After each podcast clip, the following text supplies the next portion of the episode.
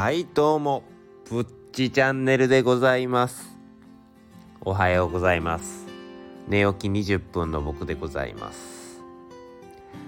で今日はね夜勤前なんですけどちょっと髪の毛切りに行こうかなとか思っちゃってちょっとテンションが上がってるところで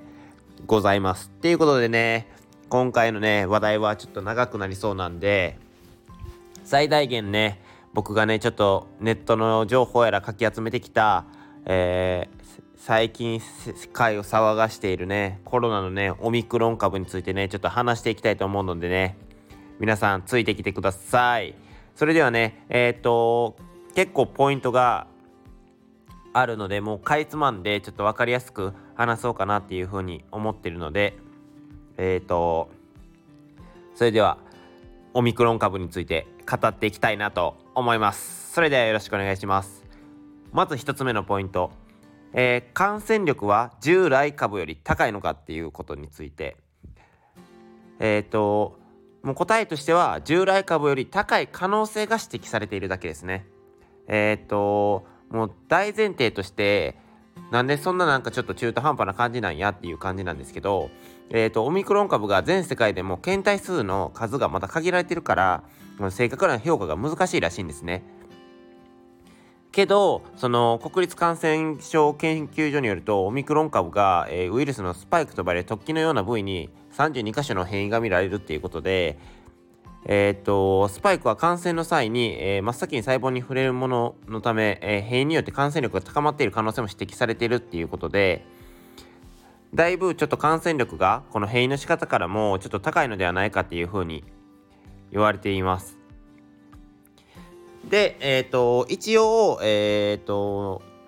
内科専門医の山田先生っていうのは、えー、こんなこと言ってます。南アフリカでね、感染が拡大した理由として。えー、南アフリカはワクチンの接種率が30%と低く、マスクの着用率も低い。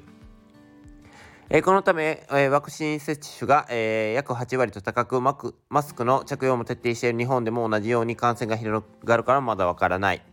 え感染の広がりやすさはウイルスだけでなく人の行動によっても影響されるっていうことでまあ日本人は比較的その感染対策もバッチリしてる方なのでそれで、えそれによって、まあ、感染が広がるリスクが、まあ、少なくなる可能性も全然考えられるっていうことを言うてますね。確かに南アフリカとかよりは多分感染予防対策とかがねしっかりしてると思うのでそこでどう日本がね転んでいくかっていうところやと思います。で、えー、2つ目のポイントが重症化リスクについてなんですけどもえー、っと現地医師は答えとしては、えーと、現地のねドクターは、えー、重症化リスクを否定してるんですけどもまだ不明であるっていうことでえっ、ー、と南アフリカのね、医師会の、えー、アンジェリーク・クッツェ会長さんがね、えー、診察したオミクロン株のコロナ患者については極めて症状が軽いっていうふうに述べてるんですけども、それがちょっと定かではないっていうことで、えっ、ー、と、WHO がね、それについてオミクロン株に関しての声明を発表してくれてるんで、それちょっと読ませてもらいますね。えっ、ー、と、オミクロン株への感染がデルタ株など他の変異株と比べてより重症化を引き起こすかはまだ明らかではないと。で予備データによると南アフリカの入院率は上昇しているがオミクロン株によるものではなく、えー、感染者の総数が増加したことが原因という可能性もあるオミクロン株の重症化のレベルを知るためには数日から数週間かかるっていうことでまあそのオミクロン株でその重症化したというよりかは南アフリカの全体の感染者の総数が上がったからちょっとそういうのも考えられるんちゃうかっていうことでちょっと重症化引き起こすレベルはまだ数日から数週間調べんとわからんっていうことですね。で広がり方どっからどう広がったんやっていうことなんですけども、えー、これについては、えー、24日11月24日に南アフリカで初めて報告。欧州やアジア10カ国以上に拡大されてるってことでえー、っとオミクロン株が初めて WHO に報告されたのは24日、南アフリカ当局からのもので、隣国ボツワナでも見つかったっていうことで、えー、っと、で、その後26日に、えー、WHO が懸念される変異株にしてしてます。で、えー、っと、でたった4日で、えーと、南アフリカのコロナの感染者が100人やったやつが、えー、2858人まで、えー、増加してるっていうことで一気に感染拡大してるような感じですね。で今では、えー、オミクロン株がアフリカ以外にも広がって、えー、イギリスドイツイタリアオランダベルギーイスラエル香港ヨーロッパアジアの10カ国以上で感染がもう確認されてるってことでもうね多分どこでももう一緒かなと。そのうち世界全国にまた広がるかなっていうこういうような感じがしますね。だからまあどの国でもどのように対応するかっていうのが一番大事になってくるのかなっていうふうに思います。でえー、っと4つ目がワクチンは効くのかってなんかテレビとかでもちょっとあの言ってたんですけどもえー、っとそれについてねちょっと答えはねまだ不明っていうことで、えー、製薬会社が出張者開始などの対応策を、えー、発表してるっていうことでまだ不明なんでそういう聞かないかもとかそういうことを言ってる人はデマなので基本まだわからないっていうのが答えなのでそこは、えー、その情報に踊らされずにしっかりとその情報をあの噛み砕いて自分で理解してほしいなっていうふうに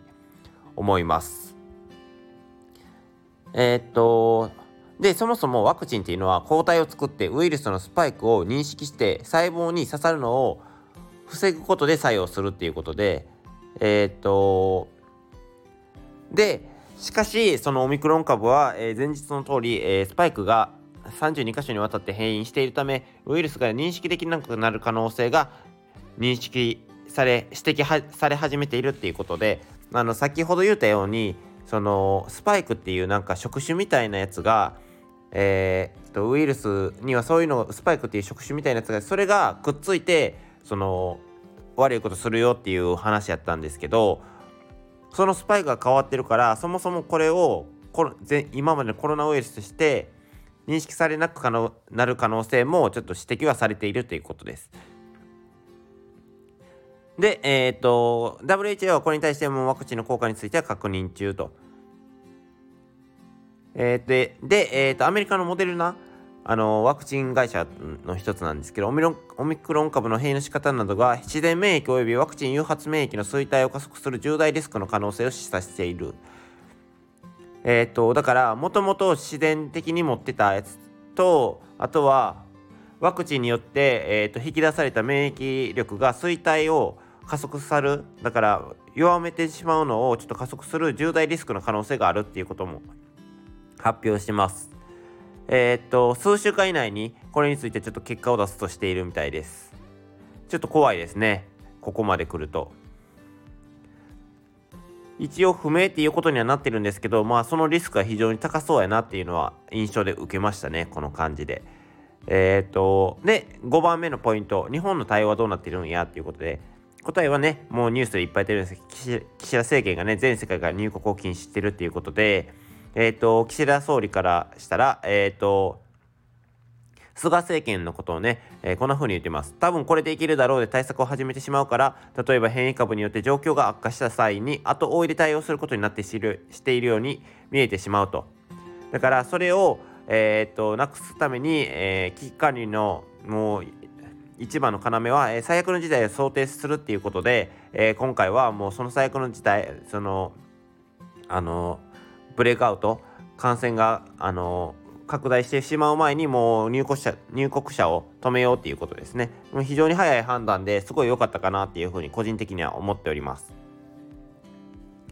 で世界各国の対応はっていうことで他の対応は、えー、アフリカからの渡航や外国人の入国を、えー、制限または禁止にしてるっていうことでえー、っと他の国でもね同じようなでも全部全世界からではないっていうことでまだちょっと日本よりは爪が甘いかなっていう感じまあでもそこまででもアフリカから禁止一番メインのところを禁止してるからまあまだマシかなっていうふうには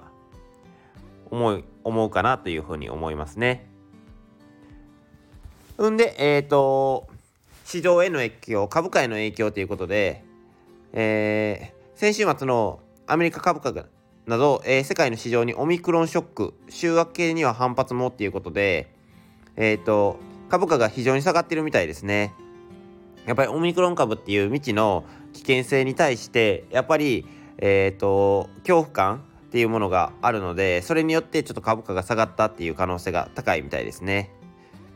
でえっ、ー、とこれがもう気になったんですけど原油価格が安くなるっていうことで、えーと、オミクロン株で答えがオミクロン株の感染拡大で、えー、燃料需要が減ると予想され相場が急落したということでねえーと、僕らでもねちょっと原油ガソリンの値段がねちょっと安くなったなって思ったかもしれないんですけど数日前までね、えーと、170円とか言ってたのに最近160円前後になってたんで急激に安くなったらっていう印象があるんですけど多分オミクロン株の燃料需要の低下の予想によるものですね。だから、えーと、今後もねちょもうちょっと下がるんかなっていうふうに思いますね燃料も。これ以上高くなるとどうしようって思ってたんでちょうどいいところにここはいいところやったかなっていうふうに思っております。っていうことでえっ、ー、とねざっとまとめて、えー、オミクロン株についてちょっと語っていったんですけどもちょっとどうでしたかね？ちょっと久々にちょっと真面目な口調でお話しさせてもらったんで、えー、僕も喉カラカラなんですけども、えー、皆さんにね、えー、正しい情報がいったかなっていうふうには思います。ちょっとねカミカミで考えるところもあって分かりにくい部分もあったかなって思うんですけどもそこは、えーと、コメントしていただいたら、えすぐに疑問にも答えさせていただきますのでそこは、えーと、よろしくお願いいたします。もしねこの、え放送に対してねいいねと思ってくれた方はいいねとえっ、ー、と、コメントをよろしくお願いします。さらにね、もっとね、僕のラジオ聞きたいよって方はね、フォローもよろしくお願いいたします。それでは、ぶっちチャンネルでした。またまた。